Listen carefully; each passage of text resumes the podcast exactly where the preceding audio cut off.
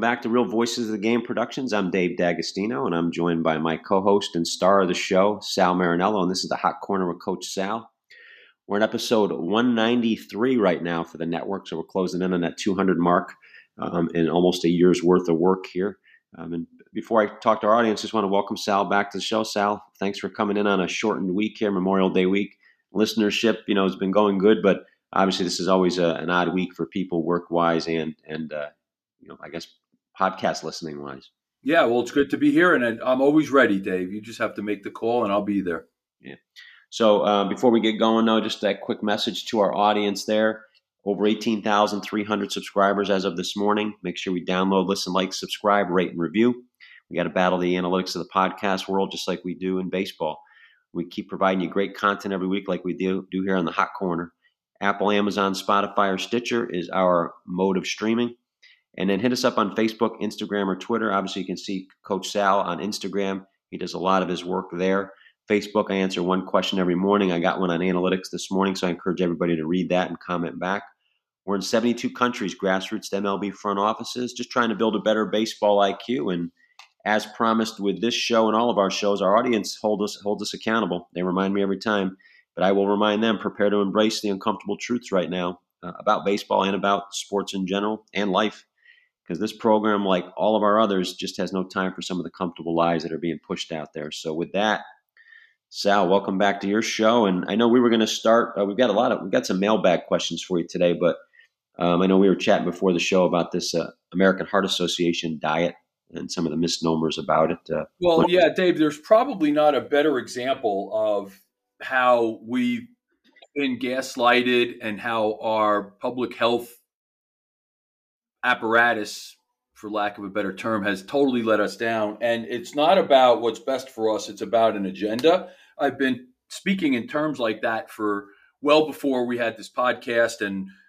you know, when I started my own little website and would do posts and did my own podcasts that I just would send out through my social media.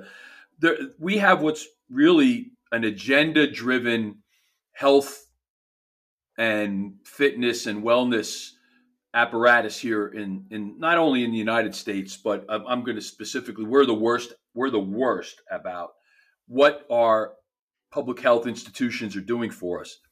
So, the American Heart Association has been involved with trying to come up with a solution to heart disease since the 40s and really went into overdrive in the 50s with President Eisenhower's heart attack. And a lot of what they did was, you know, early on in the research stage, the science was not well developed.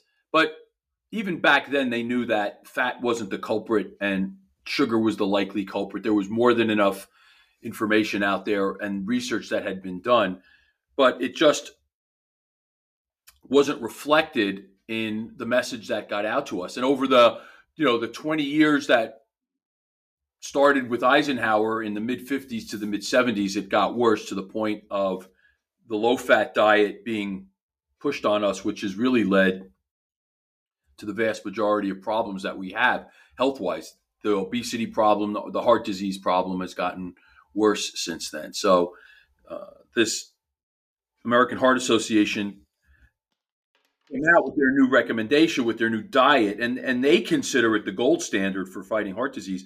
But in a nutshell what what i will say dave and then we can kind of go back and forth on this is there's a woman named nina teicholz i think that's how you pronounce her name. It might be teicholz it's t-e-i-c-h-o-l-z she wrote one of the must read books in the field called the big fat surprise where she it was the first time i read such a well researched book that put to rest the myth that the no fat diet was well researched and was effective.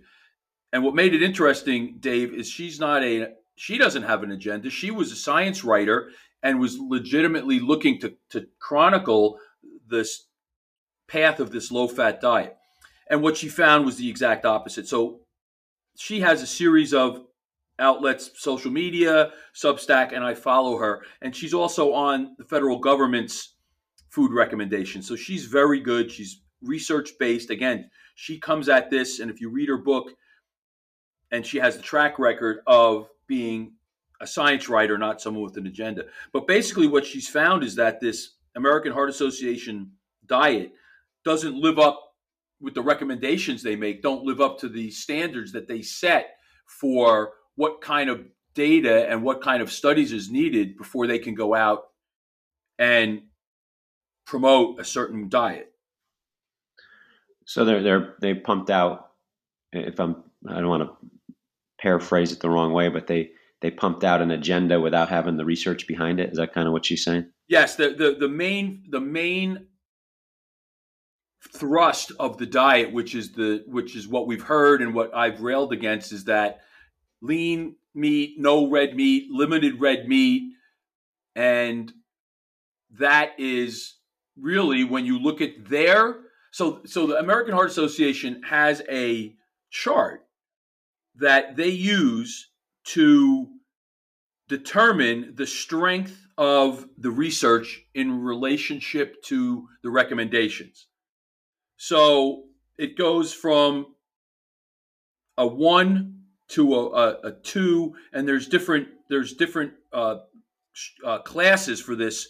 The strength of the recommendations they make. They make a class one is is strong. Uh, there's a strong benefit to to to alleviate the risk, and class two there's moderate benefits, and what they found is the main thrust of their diet is based on one real study, which is really an eye opener, even for someone like myself who's very skeptical and cynical, to find that they're making dietary uh, recommendations based on really not very good data is is shocking even to me. Well, yeah, it's it's. it's I'm glad a lady like this got this checked out, and that's the biggest part of it. They they throw it out there with the brand of American Heart Association, and people don't question because they have that, I guess, quote unquote, established name with it. And it's been unfortunate because would you say back when Eisenhower? So you're talking, uh, it's quite a long time. This has gone without being questioned. And, and Dave, there's a, a doctor I've mentioned. He has a very low social media profile. He has a website, but he's not on the traditional social media outlets. He was actually banned from Wikipedia. His name is Dr. Malcolm Kendrick. He is a Scottish physician and researcher. And he had talked about many of these same things in his books and his posts. And one of the things he talked about was the complete bed rest that they used to recommend in the 50s. And actually, at Eisenhower's time, the bed rest that came, and it's a lengthy bed rest after heart attack, and now uh, after heart attacks. And what we know now about inactivity following these heart attacks likely killed thousands and thousands of people because of the mechanisms at work that can really make you worse when you are sedentary, especially after a heart attack and uh, with the clotting and other issues that revolve around that. And he does a really good job of of providing the research that backs up his claim. And it's pretty stark when you look at the heart attacks that were occurring, how many people were dying, and the treatments that were used, especially this bed rest, and how that's really one of the main or one of the best examples of how what people thought was the state of the state as far as science turns out to be the exact opposite. How does it go unchecked for so long, though? Because there's powerful forces that are at work to keep this data in the mindsets of everybody. We we again just look at this diet, Dave. Um, it, they're, the they American Health Association, without any explanation, has totally removed the words low fat from their website. So you have something that was the cornerstone of their program for 50 plus years just disappears and without an explanation and yet they still tell you you're better off eating low fat potato chips over the regular versions of potato chips, which seems to indicate you'd get a low fat diet or they'd be pushing a low fat diet, but the, they no longer have that in their verbiage or in their texts of explaining what you should do. And they're still pushing the low uh, the low fat dairy and the lean meat angle, which we know that is not the culprit. They also stopped talking about the cap, the daily amount you should get of cholesterol, but they don't include that you can now eat eggs. They still don't recommend eating eggs. So there's a lot of weirdness going on here. And again, Dave, it goes back to our point. You can't take any of these organizations at face value. You have to do your own research. Yeah, and I remember not so long ago, maybe a year or two back, they were trying to push that eggs were carcinogens, that they were cancer causing, and uh, even go to that that extreme. Is so low low fat is obviously a misnomer. Is is organic in that same category? Is that the new low fat? No, I don't know. Organic is again one of those marketing terms like superfood. When you look at where most of this organic food comes from, a lot of this food organic food comes from China that doesn't exactly have the most stringent guidelines, you can't trust any of that. Again, there's more than enough books out there that talk about the truth of organic farming. I've read some of them. I, I can't recall them off the top of my head. I'll find some of those books to recommend for the next show. But that's again one of the big scams in in our nutritional scheme of things. There, there's very limited, if any, benefit that you can prove from organic farming. So some of some of the people challenging this, you mentioned the, the one doctor um, who I've looked up based on your recommendation as well. Are there any other modes or mediums that our audience can turn to when they're hit with, you know, I don't want to call it, I guess it's propaganda, right? It's it's unchecked information. I think if you a, a, great way to do it, Dave, is, is if you were to go on Twitter and look up Nina's social media account on Twitter and see who kind of her colleagues are. There is Aseem Malhotra, who started out. I knew him from being a, uh, a, a anti-fat, anti-low fat proponent, and he's now been one of the leading and uh, leading forces of talking about how we were bamboozled with the vaccine and how the science and the statistics show the opposite to what we've been told about what these vaccines were supposed to do. Uh, he's another very good source.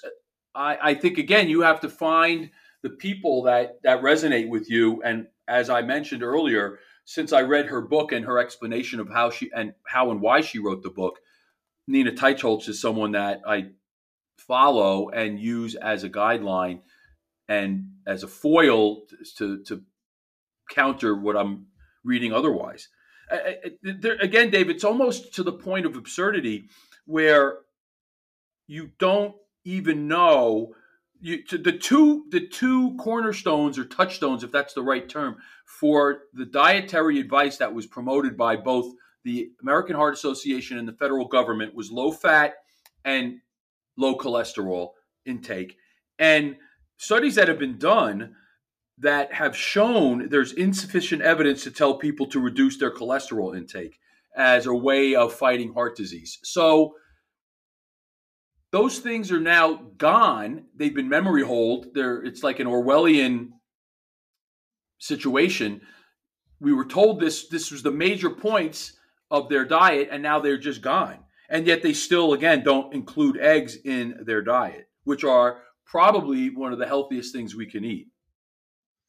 Yeah, no, I think that's great information. I encourage our audience to follow your instruction and, and reach out, reach out, uh, or not reach out, look up Nina on Twitter or social media, and I guess that's that's the best way to do it. Just see who's surrounding her and start doing your research that way. And always question. I mean, it's uh, I think Sal brings up great points every week, and it provokes thought. And even if you don't believe him or us on face value, do your own research. I mean, we're not asking you to blindly follow us. That would be ironic since we're challenging you to not blindly follow some of the the uh, information that's out there. So, and not to beat a dead horse, but out of so let's real quick. You could run through what their recommendations are. Eat a variety of fruits and vegetables, which, by the way, is the only one that has a strong correlation to research that it will uh, actually mitigate against heart disease. That's the only recommendation. The rest of these recommendations don't really have the science behind it.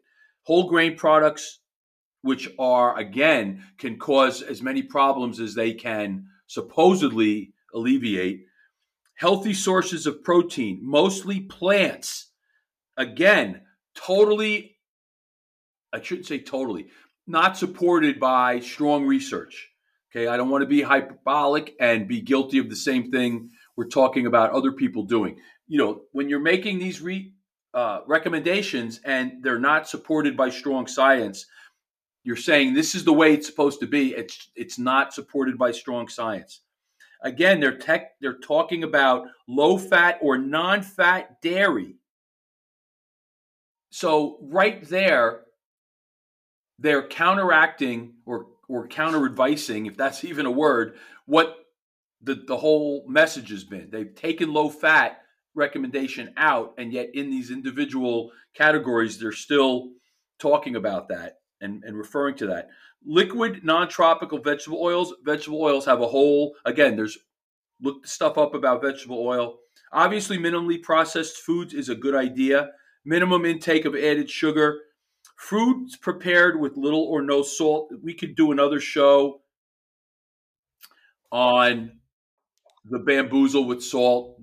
If if there is a percentage of the population that should be wary of salt, it is minuscule. It's limited to those who have already had incidents and who are or have been shown to have a sensitivity to salt or a reaction to the salt. So uh, that again is another one that's thrown out there and I would say five out of these, four or five out of these, you'll hear people talk about every day with no clue that they're really not based in evidence. Yeah, you you hit on a couple of uh, the questions from the mailbag today.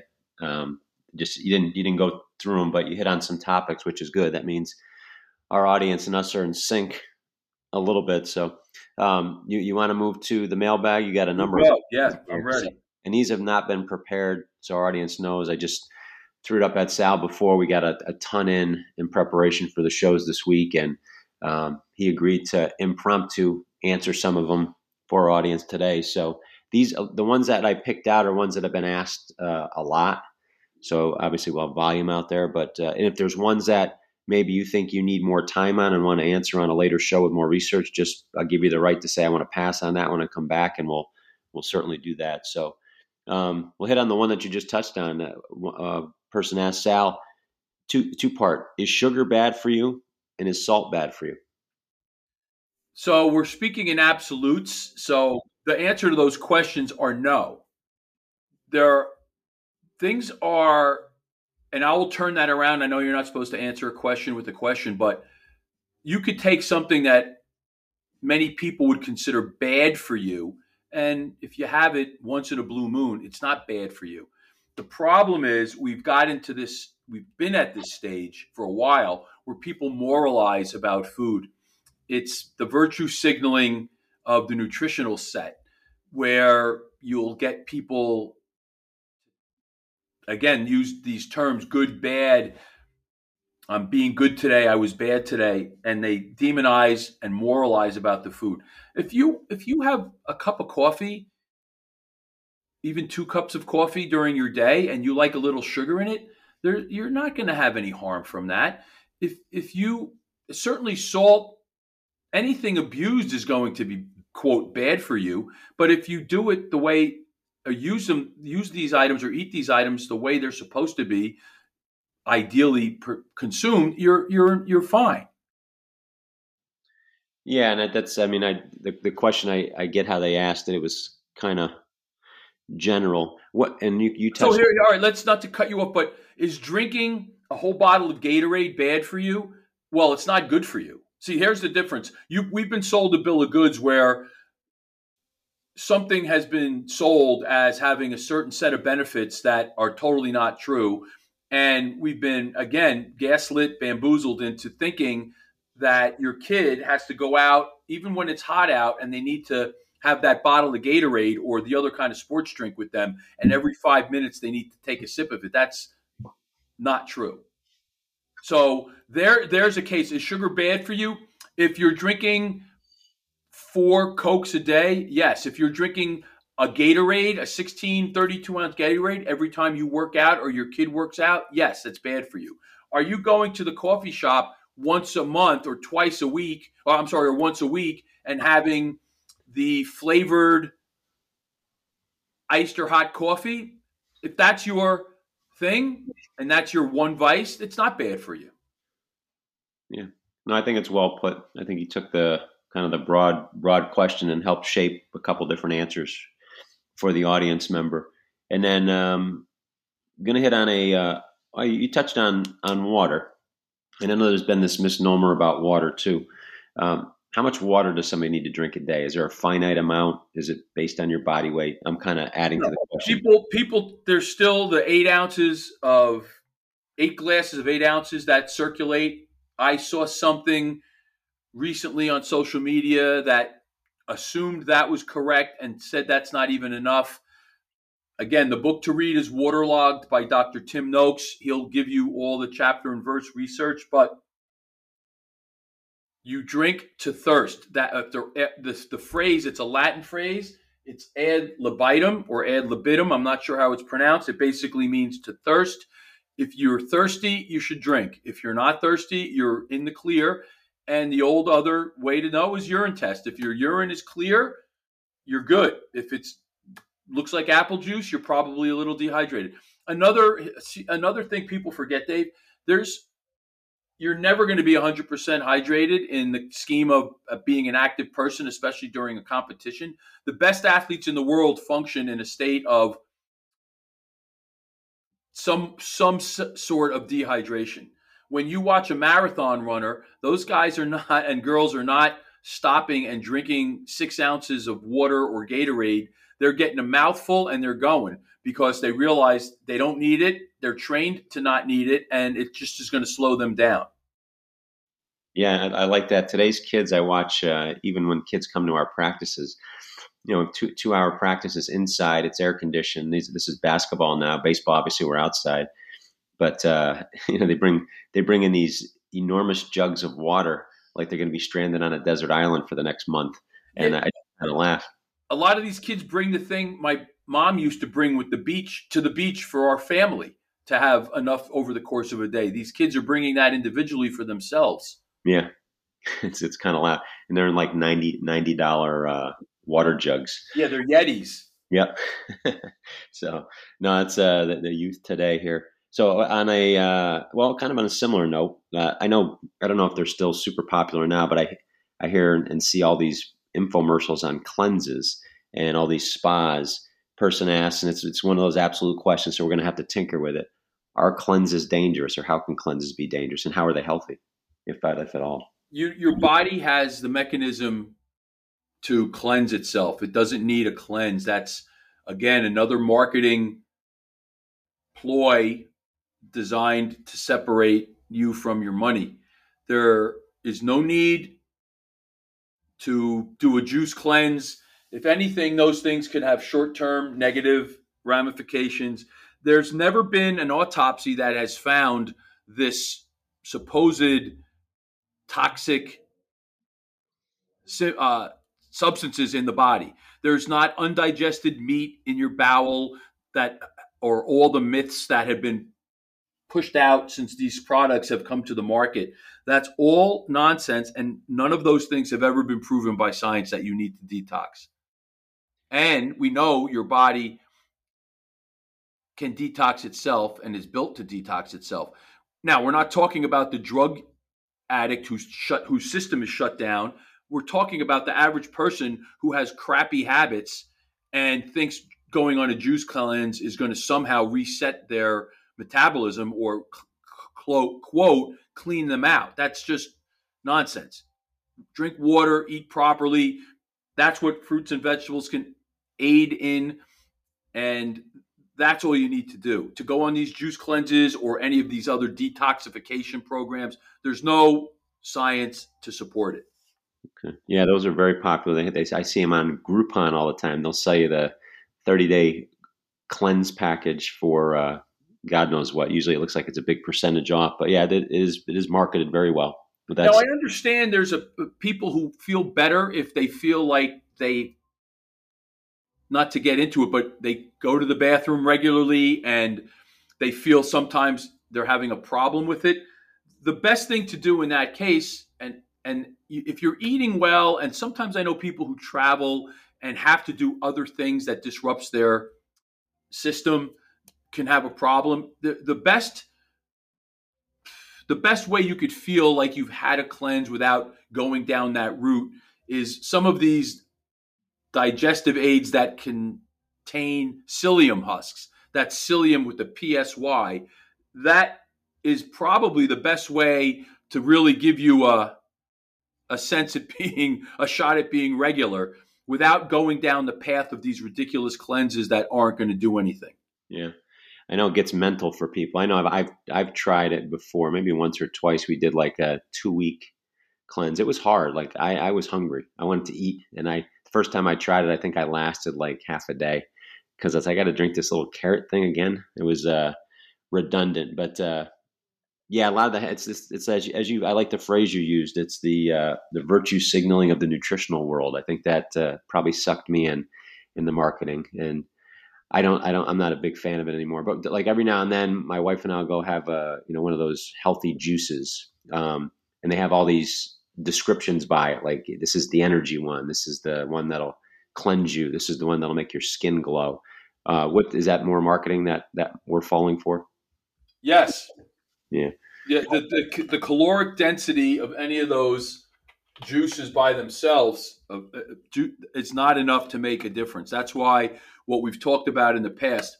There is no such thing as a superfood. Okay, those are that's a marketing term, and the foods that are the hot food of the month or the year, blueberries, kale, all of that, they have great nutritional profiles, but they don't have enough nutrition where you're going to make an appreciable difference by eating them.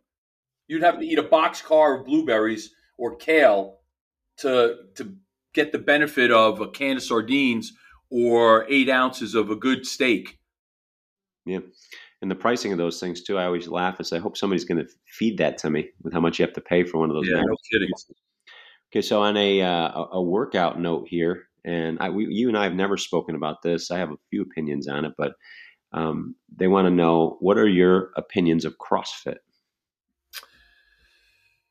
I think the CrossFit Games are a very interesting spectacle, and it's a way to see some very high level athletes that might have had or probably were very successful at one of the disciplines. It's a very interesting way to watch kind of a workout be a competition. I think short of that, it's a waste of time. Uh, I think as far as the average person goes, it doesn't really do much for you. I think most people are overmatched by it. There's an interesting story I'll tell you, but what, what I will, I'll, I'll compare it to this. If you took your six favorite foods, Dave, uh, let's let's ask. Give me your four favorite. Could you give me four favorite foods? I'll give you. that. I'll go uh, shrimp, chicken, um, go rice and meatballs. How about that? So if you put that in a blender and mixed them up, it probably wouldn't be as good as they would be individually. Would you agree with me? Yeah, I, I, I would. I've never tried it, but I'm gonna I'm gonna agree on that. Right. So I, I, I like to compare CrossFit at the low level to that. You could take your favorite food, lobster, steak, chocolate cake, and pineapple juice those might be your four favorite things and put them in a blender, it's not going to be as good as those things are individually. That's the problem with CrossFit. You have people doing performing moves that they're not really doing the right way. Now, what, what it's great for is it's great for building that culture of getting people to be out and active. But at the same time, I think there's, I'm not a hater, but it's it's not the be all end all. And I'll tell you something interesting here, Dave, that kind of hurt the, let's call, I don't like to qualify things this way, but there was a movement from quote the legitimate side of strength and conditioning to denigrate CrossFit. And the National Strength and Conditioning Association is probably one of the two largest certifying organizations in the field, and they have a great reputation. Well, unfortunately, one of their past heads was involved with a scheme where they for, uh, forged data to show that CrossFit had a higher injury rate that really put them on the defensive. And to their credit, the owner of CrossFit sued and won, and they proved that this leader in the field, who was the head of the NSCA, had fraudul- uh, fraud, fraudulently put forth information in the form of studies to show that there was a higher injury rate. So that probably wasn't reported as much as what you brought up that is CrossFit good for you or is CrossFit good or bad. I don't think it's great. I think you have to be very careful, but it certainly wasn't as bad from a injury standpoint as most people think. And a lot of people in my field think. Would I do it? No. Do I recommend it? No. But if that's your thing and it gets you active, fine. Just don't, you know, hurt yourself. Yeah, they do have some compound movements in CrossFit that I take a look at and cringe a little bit. Um, yeah, because those moves are not, in my opinion, meant to be done by the I'm not going to say uninitiated, but by the lower level, because it's very difficult to, to coach those things. And those exercises are usually done in isolation. And it's an interesting concept what they do. And there's something to it that I think is beneficial. But I think, as with all of these disciplines, they go over the top. And I think you're at a point where the it's too much. And when you watch these CrossFit competitions, which are awesome, and those men and women are all in phenomenal shape, that's Those are all people who were either very good weightlifters, gymnasts, wrestlers. They were really good at something and had experience with those disciplines.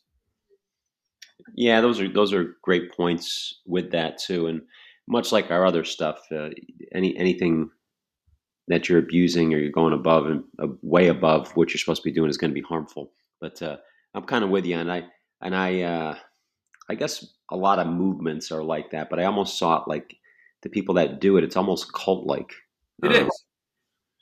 You know, and it's uh, I, that that that alone, I, I get kind of scared away with that type of stuff. So I probably haven't given it its just due and looked have looked at it with a little bit of a you know crooked eye, but. Uh, but anyway, that's I, I wanted to get your. I, I, was curious on that one myself with it. Okay, here's here's well, another. Well, real quick, what I compare it to, we talked about I think last week. The if you're doing it because you love it, it's I I look at it almost like golf. If you know if you're one of these golfers that go out and yet you're a hacker, you're a duffer, you go out on the weekends, you play a little bit, and you you kind of keep it to yourself. You know you're going to stink, but you still have fun. That's great. But to go, you know, 36 holes you play all the time. You tell everybody what you do. You tell everyone about shots. No one cares about it. That's where it becomes. I get. I turn off the same way with that with the golfer that's crazy as I do with that CrossFitter or the vegan that's always got to tell you they're a, vegan. Yeah, no, that's a great parallel to it. So we we've got another question here.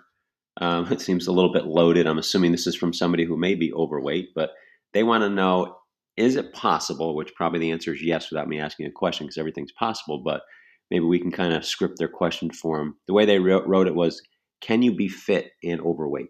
Yes, of course. Uh, How? It depends on what your overweight is. You can't obviously. And what's your def? So let's let's backtrack a bit. But yes, I would say yes. I would say, what's your definition of fit? what's your definition of overweight? So we have some parameters here you could jiggle around with, pun intended. And I think ultimately you could, because who's to say that if your weight is stable, that's that's a good sign. You know, if you have the person that someone is going to say, oh, they're overweight, they're probably 30 pounds overweight. But if they've been that weight for a long period of time and they haven't gone up and down, the yo-yo dieting is way worse for you. So, yes, I would say yes.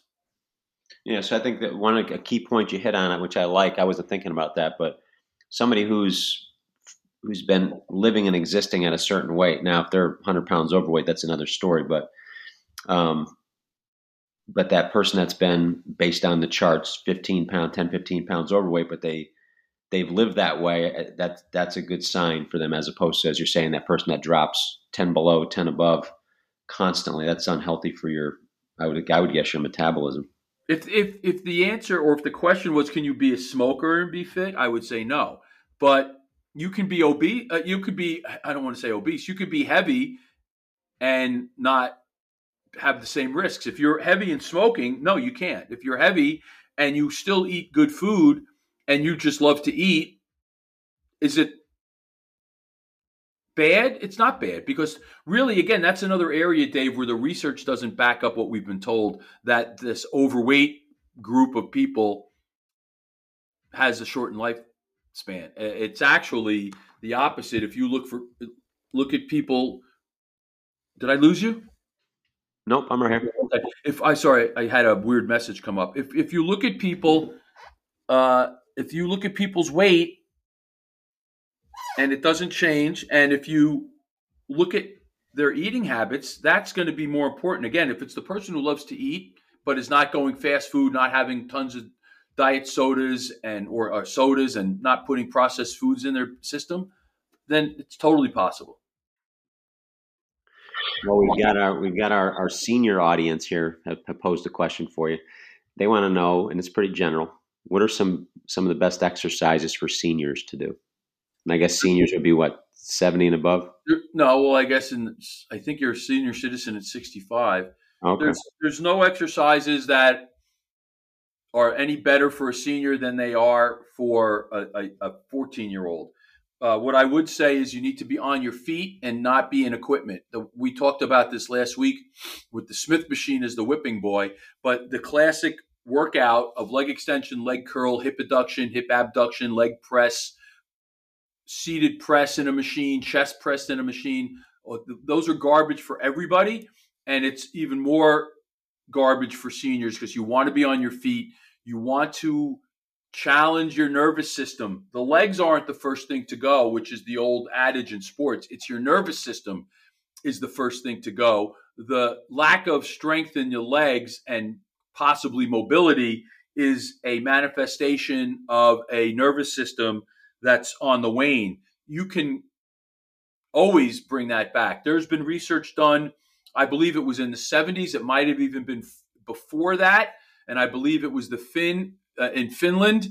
It was one of the uh, one of uh, it was either Finland, Norway. They did research on senior citizens who had been sedentary in nursing homes and had remarkable turnarounds with people in their 70s and 80s by just introducing some very basic strength training and some very basic movement uh, work on their feet.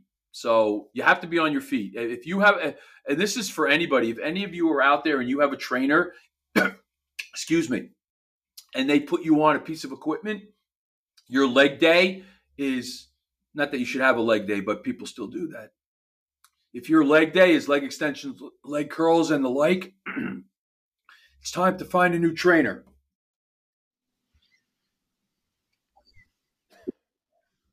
You get that you got that Yeti by you. I have my bottle of Deer Park water. you got the the, the 90 ounce Yeti. Yes. Um, yeah, and I, I, so with I I'm a big fan of mobility. I, I do mobility. I would I would classify my workouts as more mobility than anything else. And I you know I'm, I'm 50 and I get on people when they'll say like ah I can't reach something in the cupboard right now my shoulder. And my question out I sometimes I say it out loud because I lack a filter. I'm like why is that acceptable? Why is the lack of mobility to reach something on the third shelf of your cover or your cupboard because of your shoulder. Why is that acceptable? And I get people have had injuries and, and whatnot, so I'm not banging on that. But um, over time, when you stop moving, you lose mobility, right? I mean, that's pretty obvious. Yeah, that's the vicious cycle. You have pain, so you lose some range of motion. Which then creates more pain when you try to do something, which makes you lose more range of motion. And you get to the point where, like you said, you can't reach up to grab something off the shelf. You can't pour a pitcher with one hand or overhanded because your wrist, elbow, forearm, whatever has sustained an injury that you haven't addressed. Your shoulder, again, that the shoulder mobility in men uh, and young, I see it. It's a, it's a shame. I see it in young kids all the time because of their workout programs. It's just leading to all these other problems, and and people always look at things as not connected when all your mobility issues are connected. If your shoulder doesn't work right, your hip's not working right, which means everything below that is also screwed up.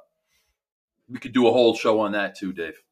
And actually, that was one of the that was one of the things I wrote down for future was because your shoulders is, can be one of your most mobile uh, body parts in terms of its its range of motion. And it's funny with baseball how that's the thing that's probably abused, misused, um, poorly uh, poorly trained as, as any other body part. So definitely, we want to do something on that. That could be our topic next week. Well, just real quickly, I've had baseball players come to me, and the shoulder range of motion scale I use is on a scale of three being the best to zero being pain but three, two, one, you could be a three, have good mobility, but have pain, you're a zero. A lot of my threes also were zeros because they have pain, but you'd be shocked to see how many baseball players that I get with ones and twos on their throwing side. So it's a it's a big problem. Yeah, in baseball, like most sports, people tend to overuse whatever their strong side is, so it creates that imbalance as well. Um, this this this question now, I, I actually had to look at it twice, and I started typing a note back saying this is not that's this kind of site, but then I reread it. It said, uh, "How does Coach Sal feel about these niche type of workouts?" CrossFit was in there as well, but they put CrossFit, pole dancing, barre, yoga. Are these niche type of workouts? Do they do they hold a certain significance in people's development, or is it uh, you know kind of one of those no harm, no fouls, just get out and move?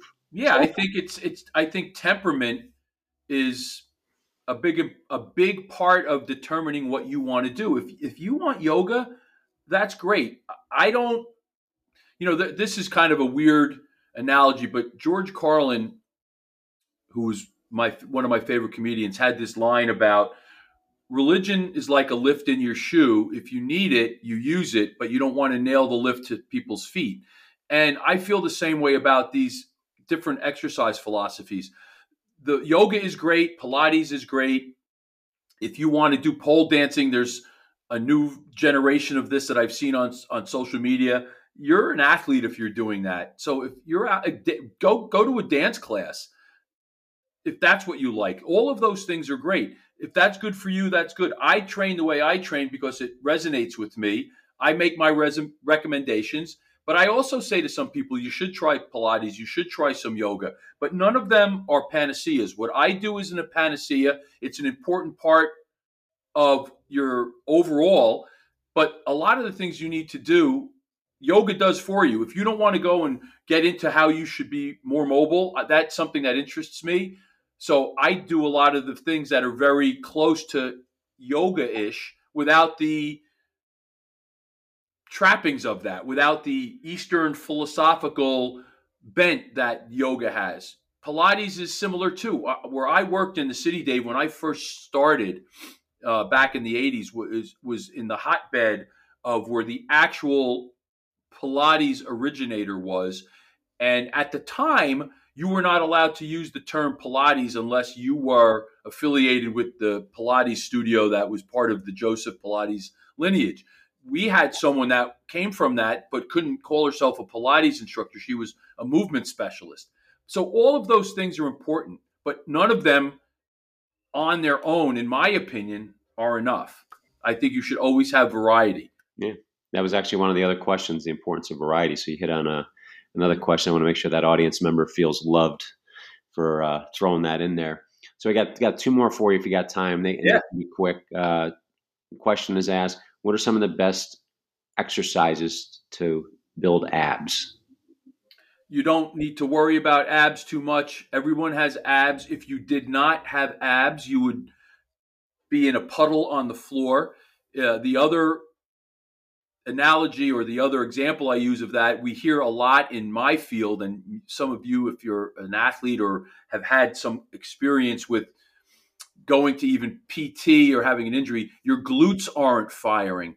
That's one of the other nonsensical terms. If your glutes weren't firing, you'd be again unable to move. The unfortunately, people's who people whose glutes don't fire are spinal cord injury patients who are in wheelchairs. So your abs are there. You need to do very little to develop your abs. You could not sit up straight if you didn't have the musculature necessary.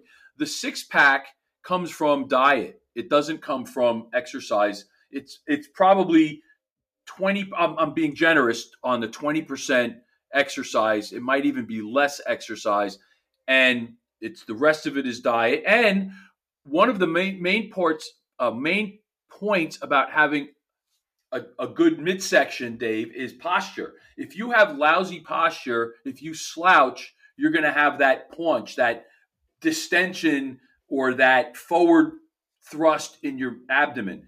If you have good posture, sit upright. Here's another thing that dates me. I was in school, in my junior high school, we actually had an etiquette teacher. That's how old I am, who we worked on posture in our typing class. So how's that for a time warp of educational experiences? I was in school at a time where I both had typing and posture in the same class. But that's something that stuck with me and that's something that I use to this day in my instruction when it comes to sprinting. So your abs are a function more than any exercise of posture where you have to physically work at sitting upright and diet.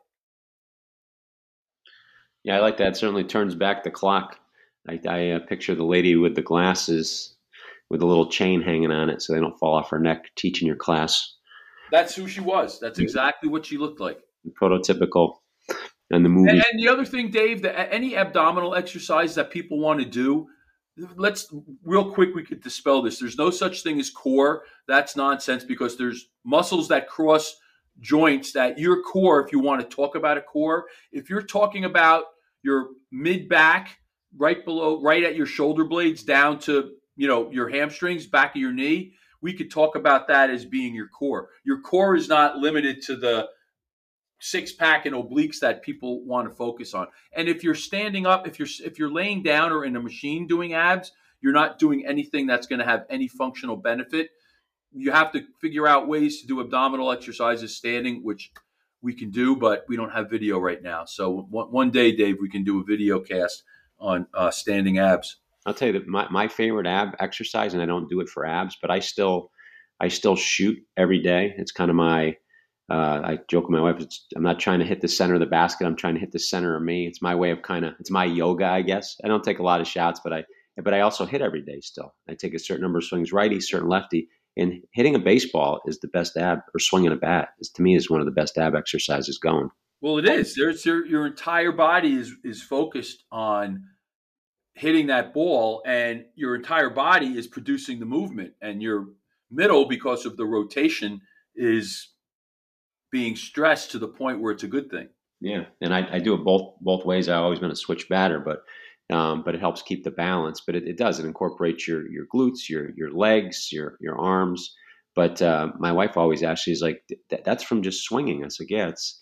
I said, "I'm not doing it for abs. I kind of, but the resistance against the ball too. I don't care if you're hitting a you know a tennis ball, wiffle ball, whatever. But the hard ball, that resistance, it kind of it almost flexes the abs when you're hitting it um, to to protect. But so I got, got one more question for you, and this is a uh, a personal question, I guess, from the audience member. But audience wants to know what does Coach Sal listen to when he works out? Oh well, you know what? I have grew up in a, a family of my dad was a musician, so I grew up listening to not rock and roll and not traditional pop music. It wasn't until I was in high school, junior high school, where I started to listen to some more stuff on my own. So I listened to anything from Count Basie and Frank Sinatra to electronic dance music to stuff from the 80s. I think at my age, I grew up and had opportunities to hear and listen to some of the best music that's been produced, whether it was in the jazz field, whether it was the rock and roll of the 70s with all those, and the 60s even, with all those classic groups, and got to see some of them, and into the different kind of areas of whether it's, you know, when I remember when the first rap song was the Sugarhill Gang. If anyone doesn't know what that is, you should go back and listen to that and realize that's what started this hip hop craze that has really taken over pop music. So I'll listen to pretty much anything. Yeah, it's. Uh, I think people use the music to get themselves motivated. And I'll ask this question for you. Uh, for me, this is my selfish question of the show. But on that same note, um, there's days we all feel like we don't want to work out. I mean, I'm in one of those days today, and I'm going to make sure I do it. What kind of self talk? I don't mean to go, uh, you know, matchbook psycho guru on you, but what kind of self talk do you recommend, or what, what do you do when there's days where you don't want to work out? Uh, some days I don't. It depends on what my goal is for that period of time. What I've tried to do, Dave, is do something of, of 30 minutes at least five times a week, which the older you get, the harder it is to really do it all out. So there'll be weeks where I like where the weather when the weather gets great like it is now, I'll go outside and I'll do a workout that's based on my sprint routine that I do with my clients. But if I do that, I need to then gear down for the next couple of days, if not take a day off right after that or do a movement only. So the one thing I will say about the Apple Watch that I think is good is it tracks your your exercise time and even though I don't think it's needed, it's a good way to kind of get me to say, okay, I, am not going to go crazy. And you know what, Dave? Sometimes everything I do is at a pretty high intensity, whether it's some of the explosive coordination stuff you've seen on my Instagram, or just because I'll do a circuit, I do a lot of work with the sledgehammer. Your my heart rate, I do a lot of work on my uh, my assault bike, which is the air. It's like an air Airdyne. It's got the the fan is the front wheel. So many of my workouts, I'm always out of breath. There's some days I say, you know what, I want to work out today and not be huffing and puffing. So I mentally go through all different things. And at the end of the day, I have to realize if I've done four or five workouts in a week, and in that week I might say, "Geez, I don't really feel like I have it today." I'll I'll bag it. Yeah, I've gotten better at that too. I used to be uh, I get myself. I had to be at a certain time. I scheduled it um, the entire thing, and I've gotten to a point where there's days where you know, like you said, it could be counterproductive doing it. But that's for people now. Again, audience members you're talking to two very motivated people in terms of working out, in terms of their lifestyle, in terms of their health. If you're on the other end of that spectrum where you're not motivated and you know you need to get up, you got to get up and do something. You can't.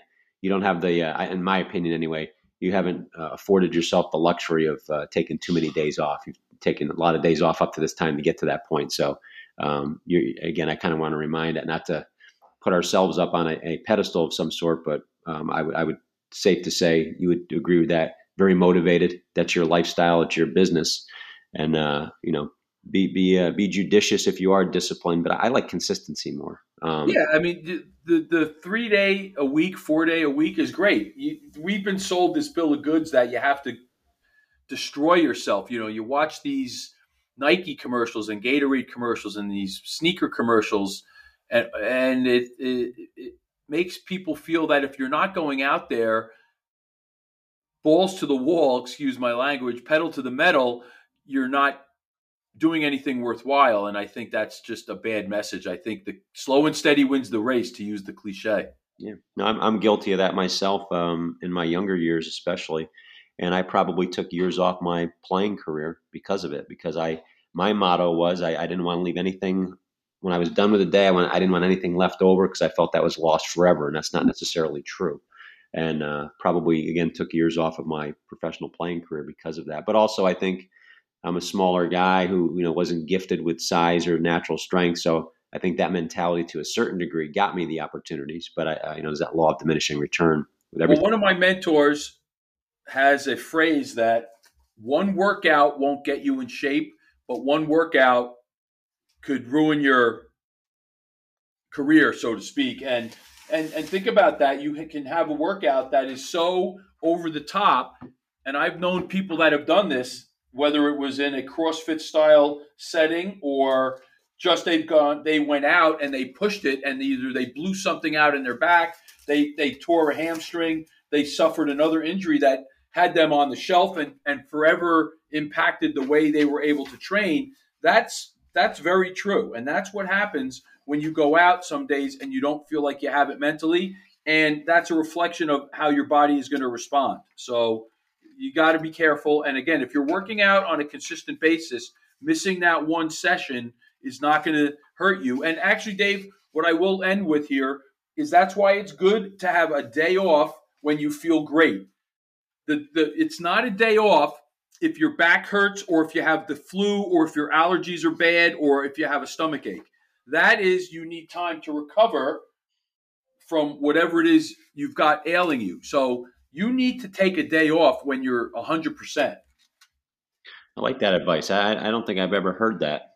And that's uh, that's great knowledge for me. I, I like when I get smarter with the show. Well, it goes just one. It goes with the idea of nutrition. If you if you're really good, and and by the way, anyone who has the uh, opportunity to get their body composition done should do that and get away from the scale because the scale is just a number. It's not really telling you anything valuable about your fitness level and, and how you've been eating and exercising. Dave, it's almost like if you looked at your bank account and someone said, Oh, he's got a $100,000 in the bank. He must be doing great. But on the other end of it, his expenses are $99,995. So he could have all the money and he's got five bucks left. It's the same thing with your with your body composition. If your weight is what you think is a good number, but your body fat number is higher than it should be, then that weight on the scale means nothing. It's the it's the body composition that's important. Well, I like that. that's a great way to end it. And you, you did without me having to ask. You gave some book recommendations um, for the audience. I think "Waterlogged" by by uh, was it Noakes? Tom Noakes. Noakes. Yep, I I brought that up. Uh, it's a great book. Yep. So "Waterlogged" is the book recommendation for me. So I'll fire that up on Kindle after the show here. But uh, Sal, great show again as usual. Um, you gave your parting shot, so I didn't have to ask that. And so, how, how did you like the questions from the audience? Is that something we want to continue? Absolutely, the, the, the, because I want to respond to what people want to hear, and then that gives me the opportunity to go into some avenues that are related that hopefully will help people. And next week, I want to get into the shoulders. I, I think that's a great topic, especially with baseball blowing out so many, um, so many shoulders and all these Tommy John injuries. We got all the research that's piling into the show. I got people funneling me stuff like crazy. Um, but would love to get your opinion on it as well. And, and of course, we can go into some other stuff the audience wants to hear. But um, with that, we've got episode 193, The Hot Corner with Coach Sal. Uh, reminders to our audience. We appreciate the questions today. We get tons of them, so we'll start using more, incorporating more of them in our shows. We'll have a segment for it rather than just hearing my answer back every day. 18,300 subscribers. Download, listen, like, subscribe, rate, and review. If you do that, we can keep giving you great content like we did today with Coach Sal. Apple, Amazon, Spotify, Stitcher are our streaming devices. Make sure you tune into those. Facebook, Instagram, or Twitter is how you can engage the show. You can get Coach Sal on Instagram. He shows a lot of his great workouts there. 72 countries, grassroots to MLB front offices. So we've got the ear of all the people that matter. Um, we want more, though. We want to hear, hear more voices out there. We're all just trying to build a better baseball IQ. I know I get smarter with every show, and again, our audience is the one that created this, so I promised I'd read this at the end, but reminding everybody that tunes in and prepare to embrace some of the uncomfortable truths about baseball, about nutrition, fitness, life, um, because this program, like all of our others, just has no time for some of the uncomfortable lies being pushed out there. So we will challenge things head on here. So buckle up every show. Sal, thanks so much for a great show, bud. Thank you, Dave. Look forward to next week. Have a great week.